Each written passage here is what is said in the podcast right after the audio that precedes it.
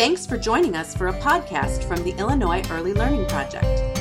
Our project is part of the Department of Special Education at the University of Illinois at Urbana-Champaign and funded by the Illinois State Board of Education. On this podcast, we share information about how young children grow and learn, as well as strategies adults can use to help them thrive. My name is Rebecca Swartz, and I am one of the project staff members. Today, we are joined by Dr. Sally Beneke, who comes to discuss the project approach in inclusive classrooms. Dr. Beneke, we're so glad to have you here on the Illinois Early Learning Project podcast. We know that you're a professor of early childhood education at St. Ambrose University and director of their online master's program. We also know that you have a strong interest in the project approach, particularly using the project approach in inclusive settings. So I'm wondering if you can tell us a little bit about yourself and how you became interested in this topic. Well, I'm so pleased to be here today, Rebecca. Thank you for inviting me.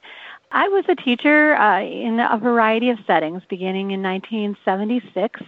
And over the years, I taught in child care centers, directed some centers, was an early childhood special ed teacher, a pre-K at risk teacher, a lead teacher, a lab school teacher, you know, in both in urban and and rural settings. And over time, I started to feel kind of disconnected from the art of teaching until I learned the, you know, the project approach. And when I learned the project approach, all of a sudden it re-energized all of my teaching because I could be creative and I could be responsive to children. And in addition, I was more and more teaching in inclusive settings and I discovered how wonderful it was to use the project approach in those kinds of settings heard that you have a new book out with Dr. Lillian Katz and Dr. Mickey Ostrosky that focuses on the project approach in inclusive classrooms. Congratulations on the publication of that book. Can you tell us a little bit about that and how that came to be? Oh, yes, that's been a dream come true for me. So, my dissertation was about what would be the impact. I wondered what would be the impact of the project approach on play levels of children in inclusive classrooms who were, some of them were at risk and some of them had identified cognitive delays and had IEPs. And, but in order to, to, to study that, I had to train the teachers in those classrooms. And I actually trained everyone at this at the school. But I, I and I coached these teachers so that I was sure they were implementing at a high level. But I could only be there two days a week. And sure. so just as a practical matter, I thought, you know, I'm just going to make them an implementation checklist that they can refer to. And then they can write down what they've done, what they have questions about. And then when I'm there and we have our meeting, we'll be more productive because we can compare notes, right? Sure. And I can give them ideas for the things that they have questions about or help them think about it. So that ended up being something that they thought, the teachers thought was really useful. And so um, this this implementation checklist is divided into the three phases of a project, and basically it includes the the major things that, in my experience, and in, and I also asked other teachers for veteran teachers for for input that in our experience were major components of project work or things that a teacher would think about or do in, at the beginning of phase one or at the beginning of phase two and so, so forth. So there's like 52 items on this checklist. Wow. So that's a great resource for many people who would like to implement this approach in the classrooms. So you talked about yeah. the idea of being inclusive. So I want to mm-hmm. I want to talk a little bit more about that. So project work, as many of our listeners know, is about doing inquiry with young children. Why mm-hmm. do you think that some of the teachers who are interested in doing project work might hesitate to do that in an inclusive setting? From my point of view, I'm not sure, yeah. but I think that sometimes teachers are afraid that it will be too hard. Okay. Like, oh, it's free-based learning, and so um, children have to be uh, higher, use higher order thinking skills, and they have mm-hmm. to be um, capable in order to do project work. Sure. And you know, maybe this child needs more drill and practice. Okay. So, I think I think what happens in our classrooms is sometimes that children are included physically, but they're not included um, emotionally or in the learning experiences of the classroom. They're they're they're a little bit separate and they're working on different things than than other children. And so that's necessary to some extent for them to work on other things sometimes, but the project approach is an addition to the curriculum, not okay. the whole curriculum. and it would be provide an op- it provides an opportunity for children to get involved with the other children using the, their strengths. Great. And, so, so you're thinking so I, the, project as an opportunity for everyone to be involved and to to join where they can join to a very high level. Yeah, and I think for all the children it's beneficial because I mean, if you're familiar with the term universal design for learning, mm-hmm. um, sometimes like making curb cuts or making doors that open automatically at the grocery store, that's that's wonderful for people in a wheelchair, but it's great for everyone, mm-hmm. right? It makes it makes life better for everyone. And the project approach is a wonderful component to the curriculum for all children. So tell me some of the challenges that teachers some of the challenges that teachers have in implementing the project approach. What might they encounter when they're trying to work with a group of diverse learners? Well, I I I've been asked this before. I, I think really they're probably the same challenges that they're having now. You know, if they're using thematic teaching, mm-hmm. um, whatever it is they're currently doing, and to me, I just see it as such an opportunity because it does provide kids with opportunities to use their strengths sure. or what they're good at rather than focusing on some area of deficit. So, for example, in a project on semis, there was a little boy in this classroom and where I was observing who we'll we'll call him Ethan. That's not really his name, but he was on the autism spectrum, and he played by him. He just was by himself all the time. He would sit mm-hmm. at the snack table, you know, not make eye contact, or he would go by himself and work at the computer. And as this project on semis got going, he became more, the teacher was just kind of astonished. He just became more and more involved and and uh, going to the dramatic play area, getting into the the cab of the semi that they were constructing out of cardboard boxes with other children, and taking on roles. So there also was a grocery store associated with this where people would buy things that they would unload them from the semi, take them to the grocery store. And I still remember the day that I, Ethan was sitting next to the the checkout there at the grocery store, and he was the bagger, and he was just holding the bags. And I think it's the fact that you know with thematic teach- teaching or themes that tend to change quickly from week to week, and a project can go on long term for you know six to eight weeks, and that extra time seemed to give him the opportunity to because of the repetition to some extent to understand how to join in the play or what the roles might be that he could take on in play. Okay, and so it seems that there was some natural excitement or interest generated by the semi project that invited him in as well. Oh yeah. I mean there there are lots of real things. I mean that's the thing about project work. You're studying real real people's jobs and real objects. And so we actually had a semi and a semi driver come to the parking lot of the school and the children got to get in the semi and talk to the driver and so forth. So it, I think that's a, a component of it also. Sure. So at our project, the Illinois Early Learning Project, we spend a lot of time trying to help teachers and programs use those Illinois Early Learning and Development Standards in their planning. So can you give us some suggestions for how teachers can use a project to help them do this? When, in my experience, children are involved in project work, they're really motivated to produce more authentic examples because because it's important to them. It's not something that the teacher has demanded that they do. It's something that they have decided of their on their own that they would like to do. So they have a lot of ownership in, in how this project moves forward. And so what you end up seeing is their best work. And you can see it across across the domains of development. So you might see, for instance, observational drawings of the semi. Um, so there's the child's symbolic thinking, uh, fine motor, watching the child, you know, the child, you notice what it is the child has noticed because of what they draw.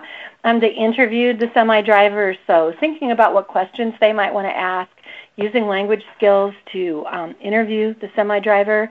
They constructed their own semi, so they had to use, they had to think about the physics of it, the science of it, you know, for instance. So how are we going to how are we going to attach the steering wheel to this cardboard dashboard and make it stay, you know, and how will we make it so that it can turn.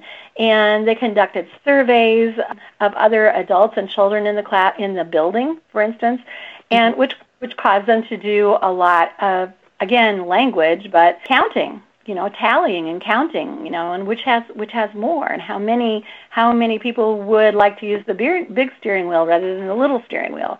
So it sounds um, like teachers need to do some anticipatory planning where they're thinking about what kinds of skills children might use what kind of times the standards might opportunities to meet those standards but allowing yeah. it to unfold more naturally? Well exactly. And i i I tell my students all the time, and I, I, I do presentations for teachers quite a bit. And I, one of the things that I say is you have to know those standards really, really well, and you have to know what it looks like when a child demonstrates movement toward mastery of the standard. So you've got to know it when you see it. A lot of teachers will say, well, I'm going to cover this standard this week, and then they'll plan a lesson. And so then they end up perhaps documenting that they the child has where the child is on moving toward mastery of that that one particular standard. But in project work kids are meeting multiple standards all the time because it's such multidimensional work. And if you're aware of what the standards are you're able to document it. And the other thing i would say is that it's important for teachers to have really effective strategies for documenting in the action um, like jotting notes or having matrices, like as you say, where they're anticipating what what standards or benchmarks might be met, taking photographs, and then reflecting. I sure. think sometimes we document, but then we don't reflect on what it means. Sure. And so I'm wondering if that implementation checklist could be a really great tool to help with that planning as well that you talked sure. about in the book. Sure. So, sure. And the great thing, and I forgot to say this, Rebecca, but um, one of the things that Mickey and Lillian and I were really excited about in this in this book is that the publisher Brookes uh, worked with our idea of making a lot of resources available to teachers and presenters. So we were able to put the the um, implementation checklist online as well as in the book, and you can download it and you can type right into it. Oh wow! And, and it expands. So yeah, so you can make it your own. You can use it however, you know, if you want to use it to think about standards, however you want to use it, it's a very flexible tool. Wonderful. So, are there other resources that folks should know about? Oh, yeah. This is one of my favorite things. There, we, at our center, the Children's Campus at St. Ambrose, they've been implementing project work there for for many, many years, and which is one reason it was a really good fit for me to go there. I was able to videotape one of their, uh, Mahi Harrison, one of their veteran project implementers, through the course of an entire project. And so there are little one, one, one and a half minute video clips that are examples of the things that are on the implementation checklist. That, say you're reading along in the book and you're going, I'm really not sure how I would do that. You can actually look at the video clip and see how Mahi, did it. There also are PowerPoints for someone who maybe wants to do training on the project approach that cover every, you know, all the major components of the book. And there are activities and task sheets and handouts and discussion questions and there's there's a lot there that I hope people will be able to we hope people will be able to to use. Well, that sounds like a wonderful resource, especially for those who are really committed to the idea of doing inclusive project work that allows all children to take part.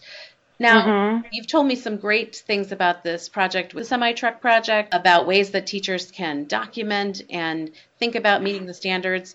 But what do you think you'd tell a teacher who says, I'm just not sure how to get started with the project approach? You know, I always say, well, what have you got to lose? you know, the project approach police are not going to come and take you away.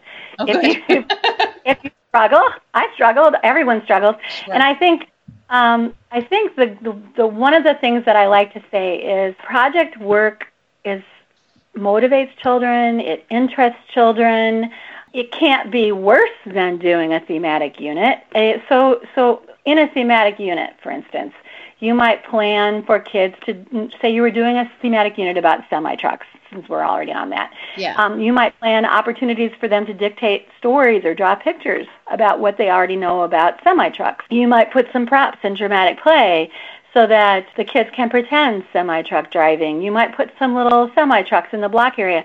That's that's basically the kinds of things you might do in phase one, just trying to get the children engaged with the topic and to find out what they're they're curious about by observing them and talking with them. And at the end of that, you might say, "Well, what else do you want to find out?" And just by observing, you might be able to tell what else they want to find out and what they're curious about. And at that point, then you might go on into the further investigation because you know they're interested. But if not, then you had a really nice thematic unit and you're done. I also sometimes advise teachers to just get their feet wet with some of the, the strategies that we use in project work, like letting kids dictate a list of questions or doing webbing with children or teaching children, giving them opportunities to engage in observational drawing instead of drawing from memory, opportunities to vote. Those are some of the strategies, uh, doing surveys, some of the things that we use to promote the engagement that the children have once they get into the actual investigation. So try out some of those components and just having resources that you can look to for solid examples such as your book or finding colleagues who also try implement the project approach could be very useful. Well, yes, and I almost oh, I'm glad I remembered this. We have the Illinois Projects in Practice page of IEL, which has many, many resources. Some contributed by uh, me, some by Lillian, some by Jean Mendoza, some by you, I think. And also on there, there's a Facebook page.